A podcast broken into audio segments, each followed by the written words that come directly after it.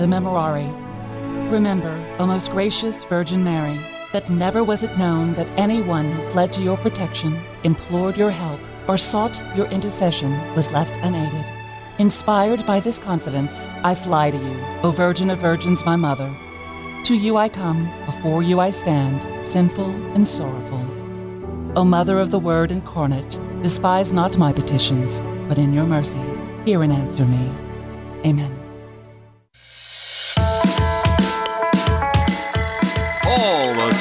The Gulf South. It's 7 a.m. Time to wake up on Catholic Community Radio. Good morning. You're listening to Wake Up on this beautiful Monday morning. We're so glad to have you with us today. I'm Gabby Smith along with Damien Collado and Alicia Quibido. Hey guys, good morning. Good Happy morning. Halloween. Oh my goodness. Yeah. October 31st. kind of expected Damien to be in costume this oh, morning. Well, Me too. You could have dressed as our saint You know, of the day. I, I never thought, I never did do that. no, that's I, as a kid, yeah, but as an adult, yeah. Oh. never No. dressed Oh. as, uh, as for neither. Halloween. I just- do have some great candy corn earrings, but I didn't wear them this morning. So, Oh, but I- I that's get- big I that's, that's the limit of we, my. we're not even in Halloween colors, I know. you know, so We could No. have planned better. Ah, well, Well, we didn't- I will Dave for didn't send a memo tonight. saying that's right. yeah. dress. I'll, I'll get out the candy corn earrings for trick or treating. But today is the feast of Saint Wolfgang of, Re- of Regensburg. So let's begin with prayer this morning in the name of the Father and of the Son and the Holy Spirit. Almighty and merciful God, by whose gift your faithful offer you right and praiseworthy service, grant we pray that we may hasten without stumbling to receive the things you have promised.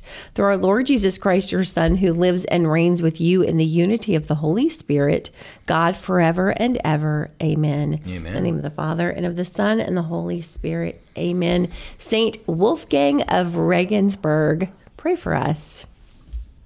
Pray for us. We have a great show for you today, starting off with Chris Pennigy. He's the president of Pelican Craft Brands. And today he joins us to talk about the brew and Catholic Man Night. So uh, we've all tasted these uh, delightful beers from Pelican Craft Brands. So he's going to give us details about this and what you can expect at Catholic Man Night if you are attending. So stay with us. That'll be in about six minutes. In 18 minutes, Deacon Dennis Adams joins us. He's a deacon at St. Peter's Church in Covington, and today he's going to be talking about his call to the diaconate. Uh, Deacon Dennis is such a wonderful person, a great supporter of Catholic Community Radio, and he always has a smile on his face. So, looking forward to speaking with Deacon Dennis today. In 35 minutes, Alan Migliorato joins us. He's a co author of Failing Forward Leadership Lessons for Catholic Teens Today. And every Monday, he joins us to talk about raising Catholic teens in today's world. It's always a fun segment with Alan, and we always seem to have a good laugh. So uh, stay with us.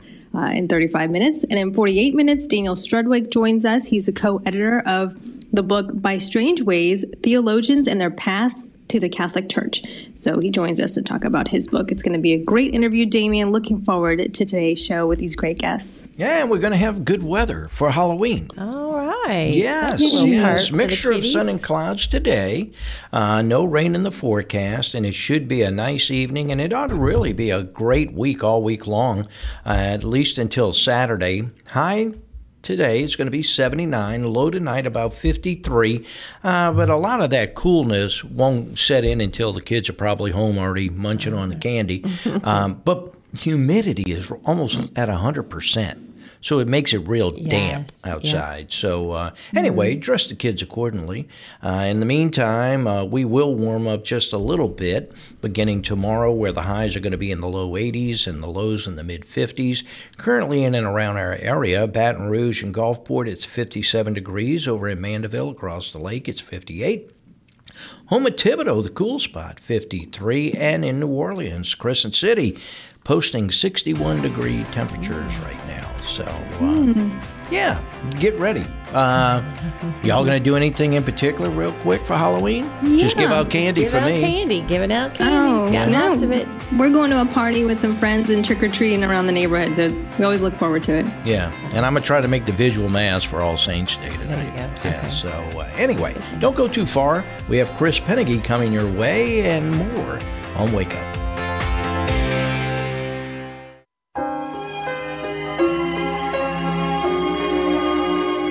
Good morning. I'm Father Chris Decker, and today's gospel is taken from Luke chapter 14. On a Sabbath, Jesus went to dine at the home of one of the leading Pharisees. He said to the host who invited him, When you hold a lunch or a dinner, do not invite your friends or your brothers or sisters or your relatives or your wealthy neighbors, in case they may invite you back and you have repayment. Rather, when you hold a banquet, invite the poor, the crippled, the lame, the blind. Blessed indeed will you be because of their inability to repay you for you will be repaid at the resurrection of the righteous. Thank you, Father Chris Decker. It is eight after the hour. Good morning, everyone. It is Monday, Halloween. and with us right now is Chris Pennegy. He is president of Pelican Craft Brands, and he's here to join us to talk about the brew that we're going to be indulging in on Catholic Man Night, but also some other topics as well. But good morning, Chris. Hey, good morning, guys. So, tell us a little bit about Pelican Craft Brands. It's a relatively new distributorship. When I say relatively new, but you guys focus on on a lot of the craft beers, don't you?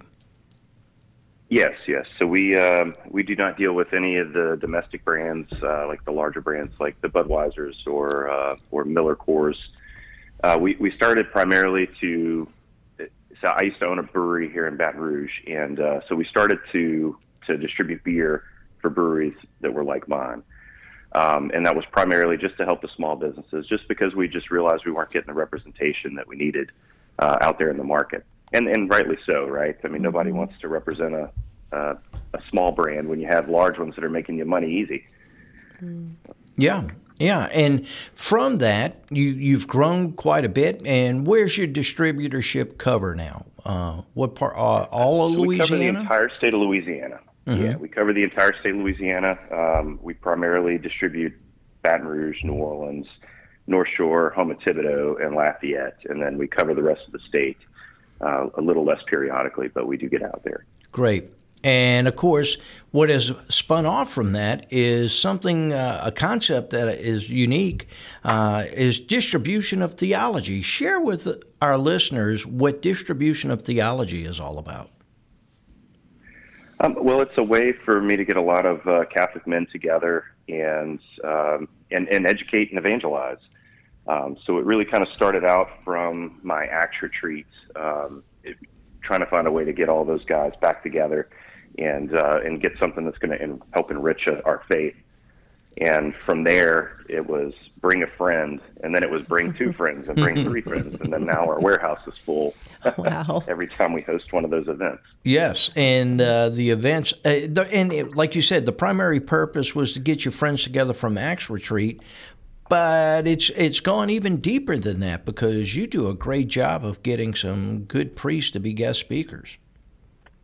Mm-hmm. Well, we're definitely blessed in our in our diocese here to have some amazing priests that are just on fire for Christ and and really know how to spread that uh, uh, and and get other people on board and, and, and light their hearts on fire as well. Okay, so tell folks what's coming up. You had Father David Dawson there uh, just a week ago. Uh, what was interesting at, at that one was uh, Father David Dawson had a special request for folks to bring uh, water and salt. Yes, so he he he did the blessing over the water and the salt, so that uh, you know it was. Uh, I believe the talk specifically was on spiritual warfare and he was just trying to give us some weapons uh, that we can use in our own homes uh, to help protect us. So he did the full blessing there, um, and it, it was definitely it, it was very beautiful. A lot of people were very touched by that. Yes, yes, there's something about that. And uh, spiritual warfare is something we need to be aware of and yes. can't ignore because it is getting, the battle is, is underway, as they say. Tell us who uh, you will have for November uh, for distribution of theology. Mm-hmm. So we have Father Michael Luxbacher. Hopefully, I said that correctly.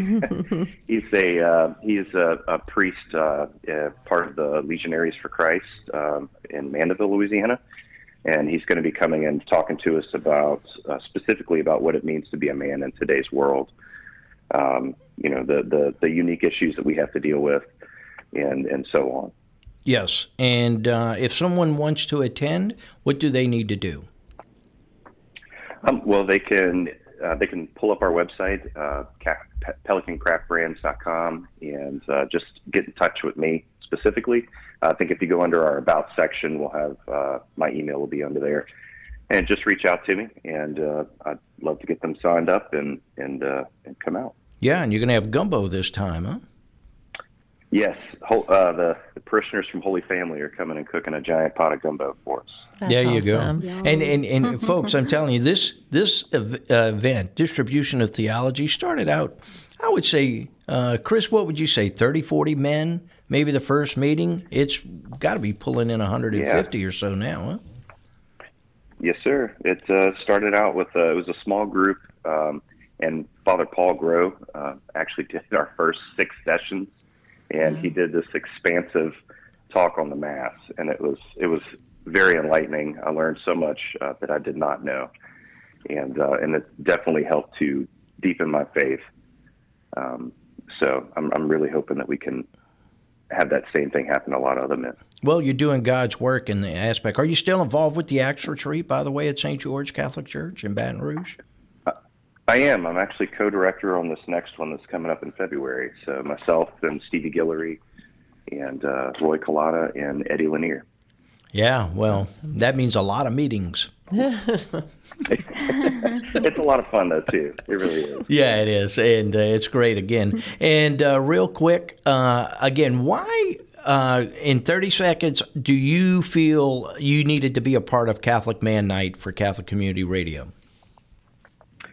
Um, well, the I went to my first one, I believe, was with uh, Father Mitch Pacwa, and ever since then I was hooked. It's it's definitely a great venue to get a lot of men together uh, to really share their faith and, and learn a little bit about, you know, um, about each other and about God.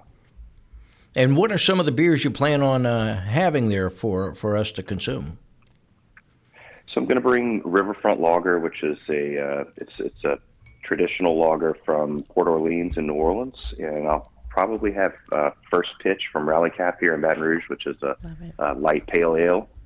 Um, both are fantastic, easy drinking beers. I think a lot of these guys are really going to enjoy. Yeah, it's a good chance Coach Paul Maneri be drinking first pitch. I hope so. He may be drinking last pitch too by the night, end of the night. So, uh, Chris Pennegy, thank you so much for being with us, president of Pelican Craft Brands, a good man doing good things. We appreciate your support for Catholic Man Night coming up Wednesday night. Don't go too far. It's already 15 after the hour on Wake Up. This is Franciscan Media's Saint of the Day for October 31st. Today we celebrate Saint Wolfgang of Regensburg. Born in Germany around 924, Wolfgang was educated in a Benedictine abbey known for its outstanding library school. There he met Henry, a young nobleman who had become an archbishop. Wolfgang remained in close contact with Henry and supported his efforts to reform the clergy. At the archbishop's death, Wolfgang entered the Benedictine community. Following his ordination, he was made director of a monastery school at an abbey located in present day Switzerland. Later, Wolfgang was sent to Hungary as a missionary, where he achieved limited results despite his zeal and goodwill. In 972, Wolfgang was appointed Bishop of Regensburg, near Munich. He devoted himself to reform, especially among clergy. He preached with vigor and effectiveness and always demonstrated a special concern for the poor. Even as a bishop, he continued to wear the habit of a monk and lived an austere life. The desire for solitude never left him. At one point, he left his diocese to devote himself to prayer, but his responsibilities called him back. Wolfgang died in 994. There's more about the saints along with inspiration and Catholic resources at our website, saintoftheday.org. From Franciscan Media, this has been Saint of the Day.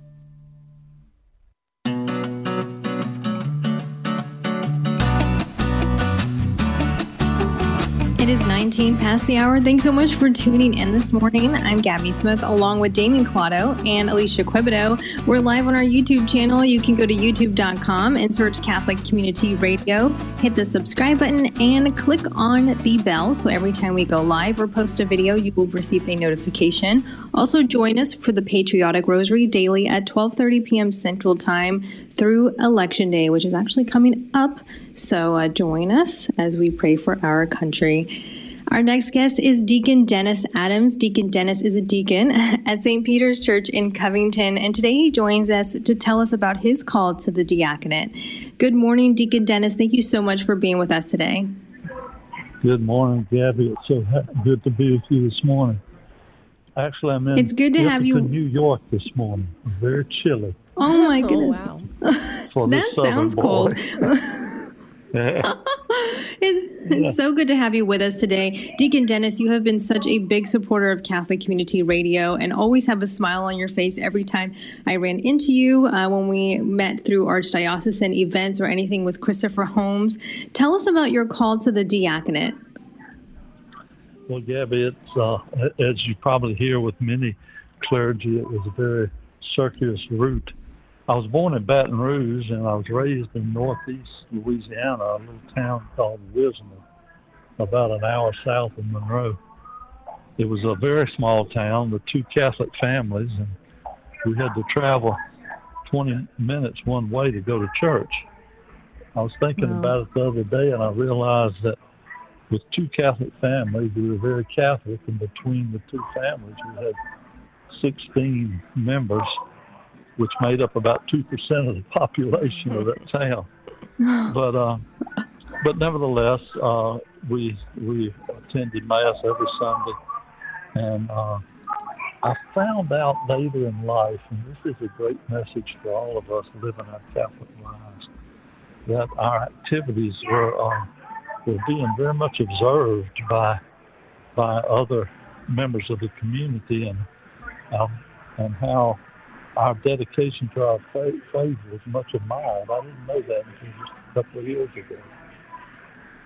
But uh, my mother would continue to suggest to me about the priesthood. I had two younger brothers, and I would turn to her and I'd say, "Well, how about Gary?" And she'd go to Gary, and Gary would send her to Chris, and she didn't get a she didn't get a, a, a priest among her sons.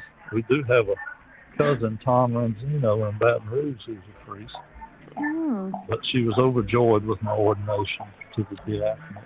Oh. Nevertheless, uh, I, as time went on, uh, I was married. My wife decided she wanted to find out more about the Catholic faith, and she entered into the RCIA.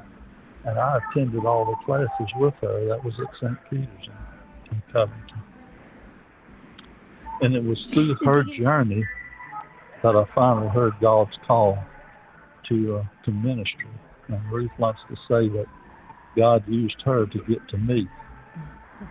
And during that uh, time that she was, we were going through the RCIA, uh, I heard that small, that still small voice. I love that uh, scripture from First Kings when Elijah experienced God on Mount Horeb in that still small voice, and it was deep in my heart. And I started discerning that. I spoke to Ruth about it at one point, and she confirmed to me that she felt like that, that was that was uh, that God was actually talking to me.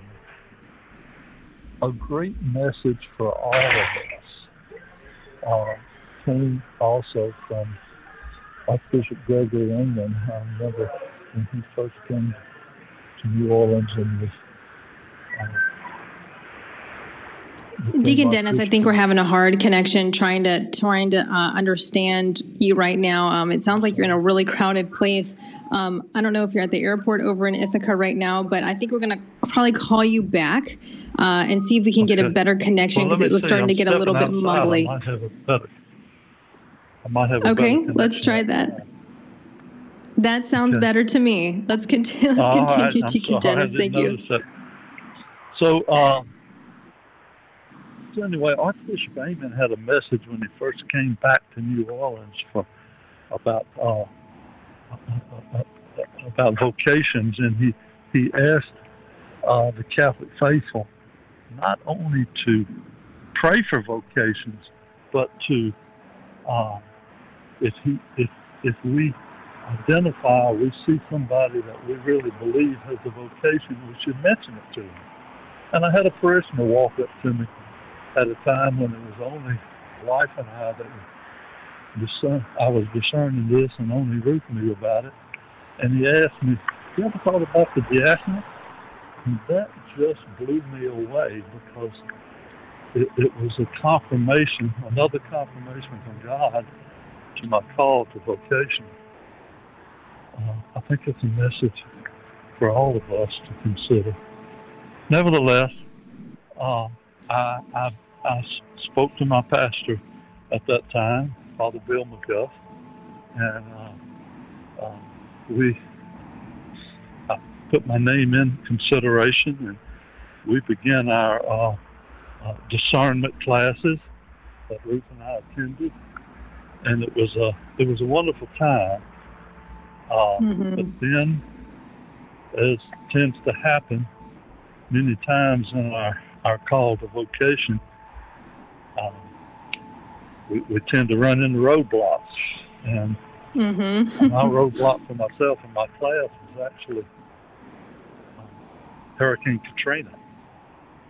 Oh wow! We uh, uh, Hurricane Katrina came through and set uh, all of the plans for that what was to be the 2009 class of the diaconate aside, and uh, wow. we, we finally were able to gather together post Katrina, and, uh, and and and certainly entered into formation. I remember at our uh, at our ordination mass, Archbishop Aymond said that he was renaming the Katrina class to the class of hope and perseverance. And uh, wow. we we stuck through those that four years of, of formation, and it was just a beautiful time for us all. We ended up with uh, 10 members for our class, at that time one of the smaller classes in recent memory to the diaconate wow. in New Orleans and and uh, and then was ordained. Well, another roadblock that I had run into was the Friday before we began our discernment classes. I was uh, downsized from my my job, my wife and I both, and and I was wow. I remember thinking, well, this is not going to happen because I've got to have uh, going to have to have stable employment if I'm going to be considered for for hmm. ordination or to enter into formation.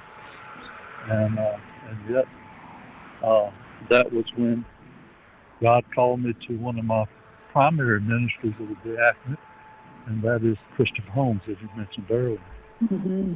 And, uh, and and and the the sacramental graces that we have from ordination have been a great blessing and grace for me in my administration of Christopher Homes, which uh, certainly circling back around yeah. that timeline, I I was uh, I had the responsibility then of rebuilding Christopher Homes with a lot of help from great people. Mm-hmm. Uh, mm-hmm. But, so the point being is is that when we're called, when God decides that He wants us for ministry, for, for as a member of the clergy, we will find uh, we will find blocks, we will find roadblocks in our way, but God has a way of clearing those out for us if we remain faithful and continue in His call. Yeah. Wow. Deacon Dennis Adams, deacon over at St. Peter's Church in Covington. What a story. And I'm so glad that you kind of paraphrased that with roadblocks. There is always hope. So I'm so glad that you uh, joined us this morning. Um, where can we learn to find out more about St. Peter's Church in Covington and maybe take a visit over at Christopher Homes? Well, Christopher Homes has, uh, we've moved our offices now to St. Rita uh, on Lower Line. Christopher Homes has uh, properties throughout the uh, Archdiocese. We have our website, Christopher Homes, H-O-M-E-S, Inc. Uh, that has mm-hmm. all the information about our our ministry of of senior affordable housing throughout the archdiocese. Mm-hmm. We have 2,500 apartments, and we keep this effectively filled because there's great need for affordable housing among the elderly in Orleans. Yes, yes, and I had the pleasure of touring them thanks to you. So uh, wonderful facilities, and and and thank you so much for all that you do over in the Archdiocese of New Orleans, Deacon Dennis Adams. It's a pleasure having you join us on Wake Up today. Thank you, Gabby. It's a pleasure being here. God bless you. Absolutely. Alan Migliorato joins us when we come back from the break. He'll talk about how to raise Catholic teens in today's world. It's always a wonderful and fun interview with Alan, so definitely stay tuned for that. It is half past the hour on Wake Up.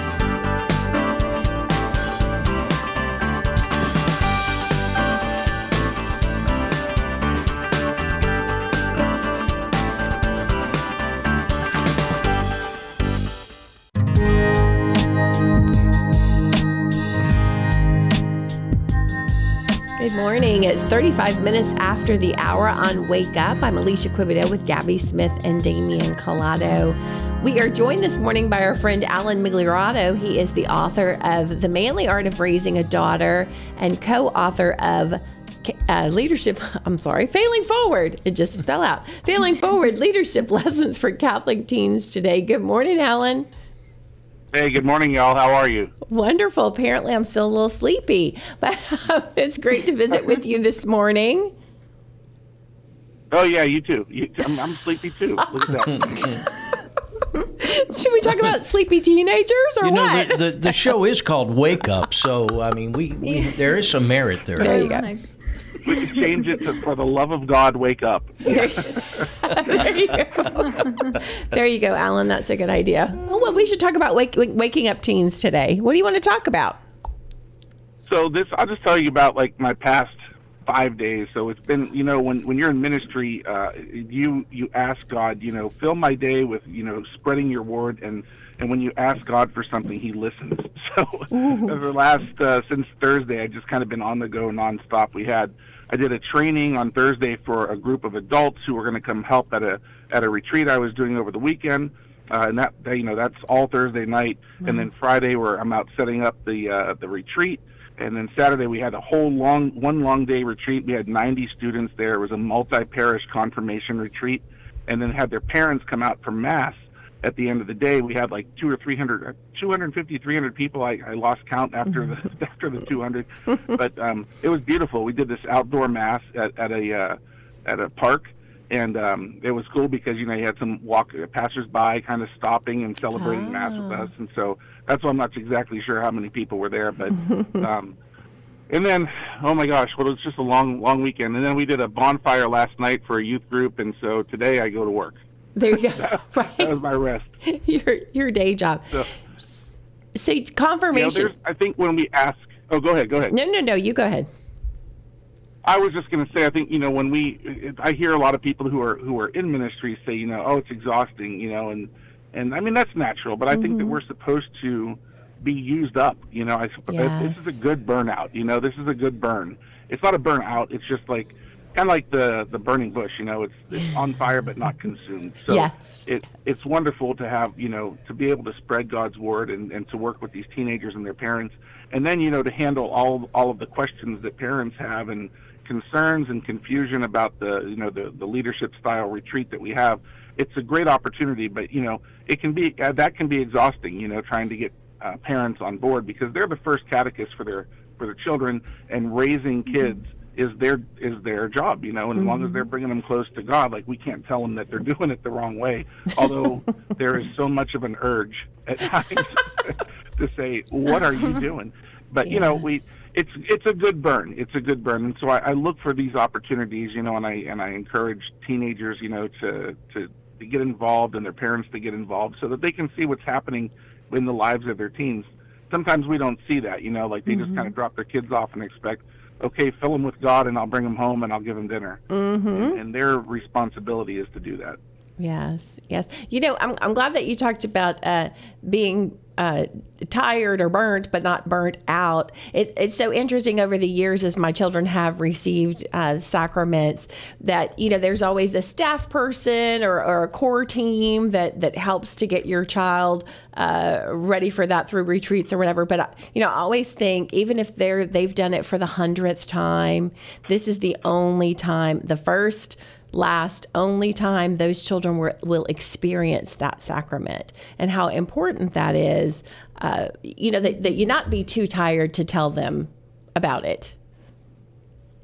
Oh that's you know that's really really a great point you know and it's this is their first time. You're exactly right. It's my hundredth but it's their Mm-hmm. first. And so i don't want them to miss anything that i said the first time of my go my go around the first time. So yeah we've got to approach it and you know before before any adults are, are involved in ministry, before you do any kind of retreat, like I always, well, my team we always do. It's not a suggestion. Like we're going to pray and make sure that we're spreading God's word and we're putting all of our own stuff aside. You know, and if that means like okay, after the retreat, we're going to go out uh, as a team and we're going to go bowling or we're going to just hang out around a campfire ourselves and and and talk and just you know just kind of chill out and maybe not talk about anything that had to do with the retreat um, you know that's what you do but like you give it a hundred and 150 percent when you're there uh, for for God. And it's not for us. And so yeah if there's a tendency to to say you know oh come on like it's not that important. We missed this. We don't have to go to confession before you know confirmation. It's and and no these things are important and we're going to do them so yeah you- you're 100 percent right to do it like it's the first time. Right, right. So, Alan, tell us some of the tips that you tell parents. That, so, you have a separate parent retreat from from the students, and then then you have mass together. Is that what you were saying? Well, yeah. So normally, will I did a training for the parents uh, that, that wanted to volunteer, and we restrict that. No matter how many kids are coming out, like we'll restrict the amount of parents that are coming to about ten. Uh, and because they're not really involved during at all in the retreat, like they're not interacting with kids at all, and so it's uh, this is a chance for them to observe, and that's the hardest thing that we find for parents. So really, they're almost two separate retreats that are happening at the same time. One will be working with the teenagers on our COPEC method, and then while while that's happening, like for example, I'll give a challenge to the teenagers as they go off to do the challenge. I'm talking to the parents or the you know the the volunteers that are there uh, or the core team that's there about what's going on, what to observe, how not to interact, how not to give suggestions, and and how to let their kids struggle and fail so that we can work through that together afterwards. So it's it's uh, really a nonstop day from like seven in the morning till like seven at night. Um, and that's the one day retreat for confirmation. We've done four day long retreats where we don't have the parents come out, Wow. um, or two day retreats where the parents will come out. And it's yeah, it's just a nonstop. it's a nonstop uh, retreat. So, Alan, you mentioned I that. laugh. What's that? No, I was saying I, I laugh because you know, like the parents will be like, "Oh, but you know, he's struggling, or they're sad, or they're anxious," and it's like, "Yes, good, good observation." And they're like, "Well, let's go fix it," and it's like, "Nope, stop, stay right there. You got to want to tie him down sometimes." Well, that's what I was going to ask you. What's the difficult part? You mentioned this, that it can be difficult for parents, and what what is the difficult part? And is it watching them fail? Yeah, oh, for sure. Observing is, is difficult. The observation section or part of, of the COPEC method, so it's challenge, observe, process, evaluate, and challenge again.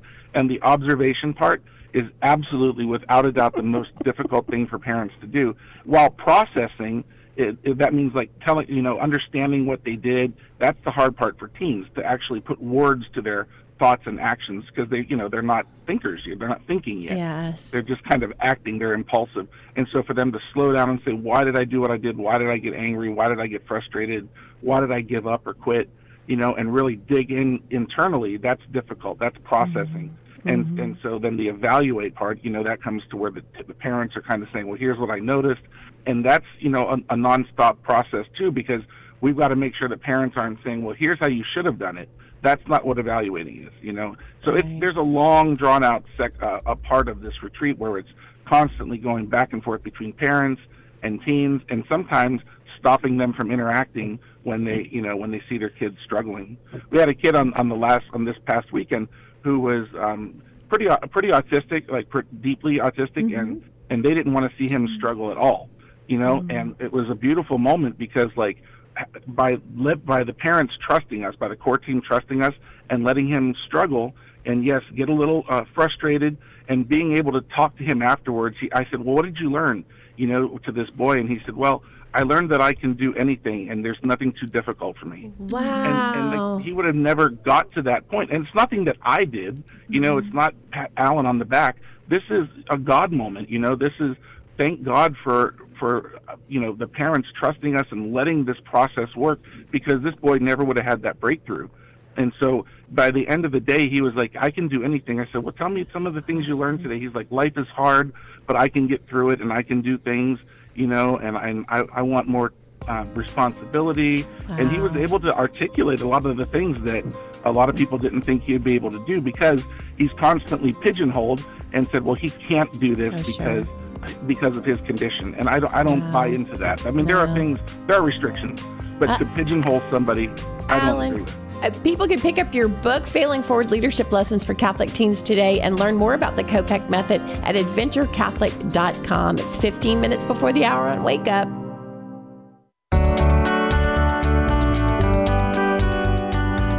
Twelve minutes before the top of the hour. Happy Monday, everyone, and happy Halloween at that and also All Souls Eve.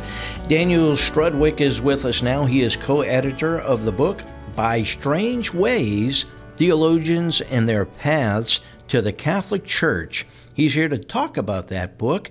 Good morning, Daniel.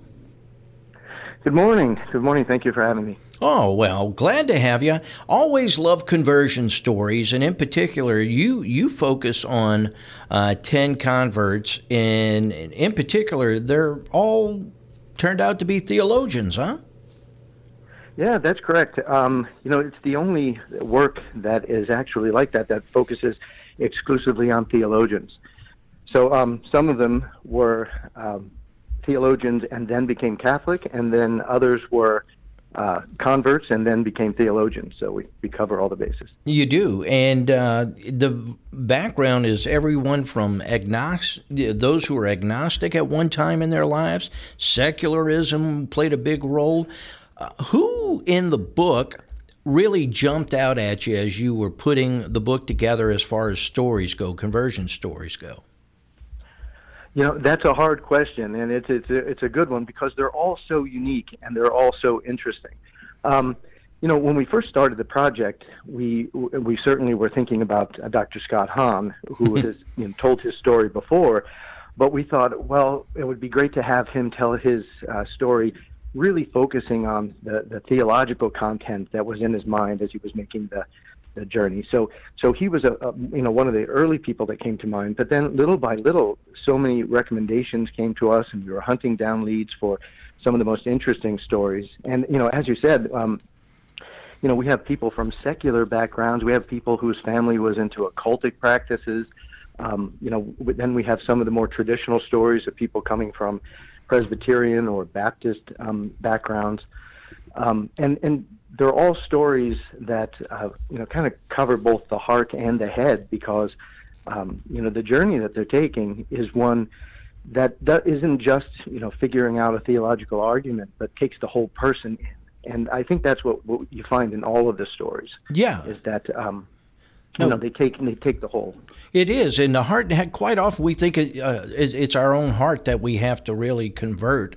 Uh, but a lot of times, it starts in the head before it can get to the heart. And what I loved about uh, some of the stories, in particular, uh, was the fact that uh, you you focus on that. It's not too intellectual, I guess, for the reader, if I could handle it. No, you know, it's really approachable, and and I think that you know the the people writing the stories wanted to um, you know make the stories approachable and let you understand what they were uh, wrestling with as they were trying to come in you know come into the church. I mean, um, you know the Lawrence Feingold, the Dr. Feingold story is such a beautiful story of um, both love, the love uh, of his wife, and also the love of art and beauty.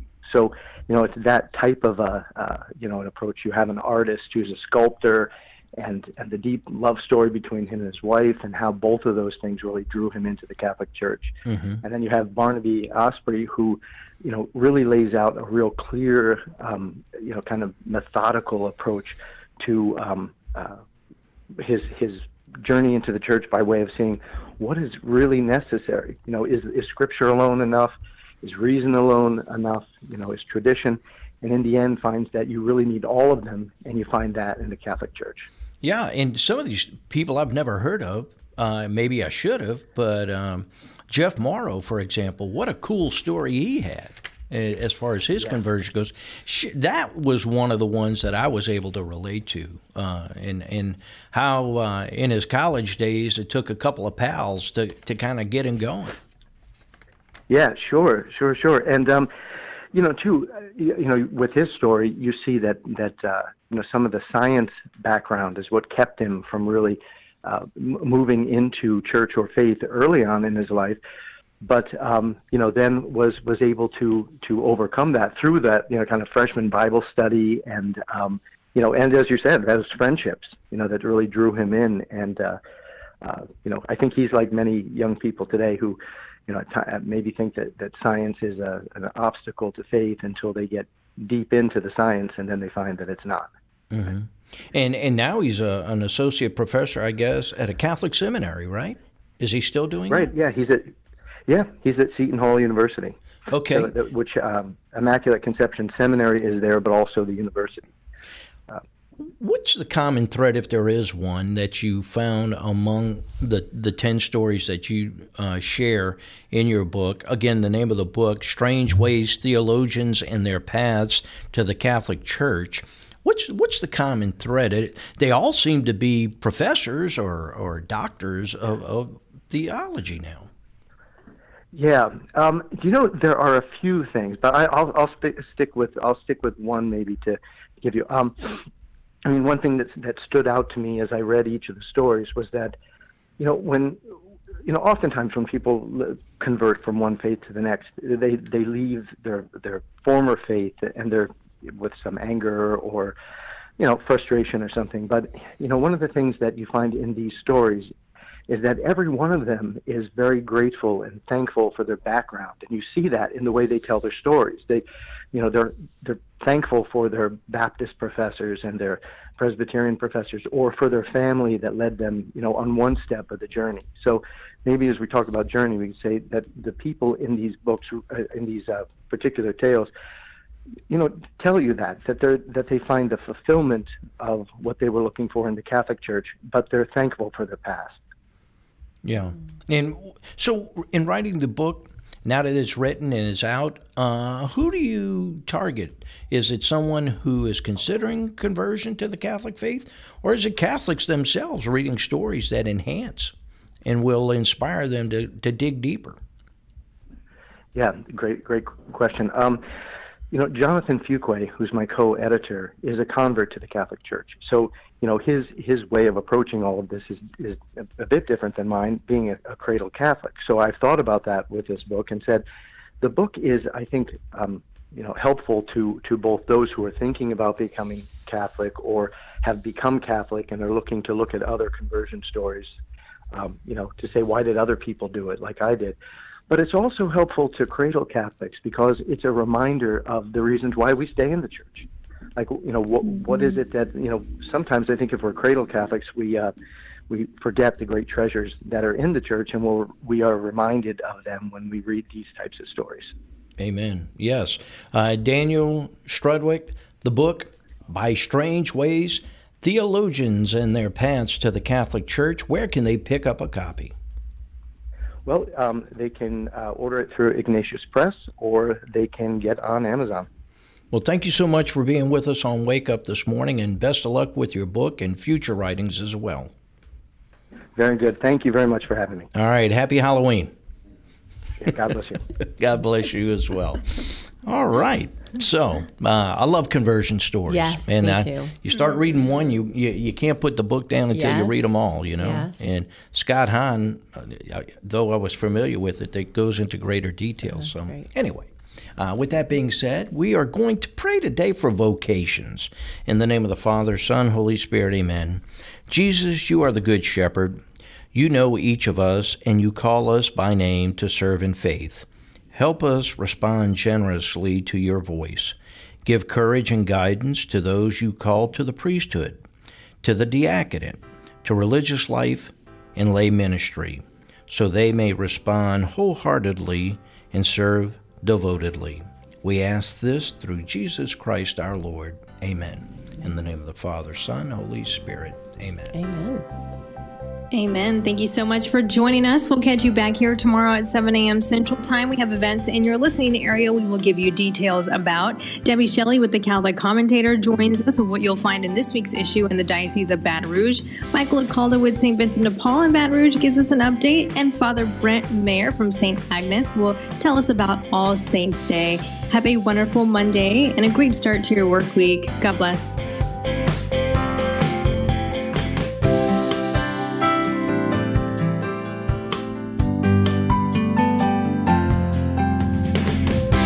Up is a production of Catholic Community Radio.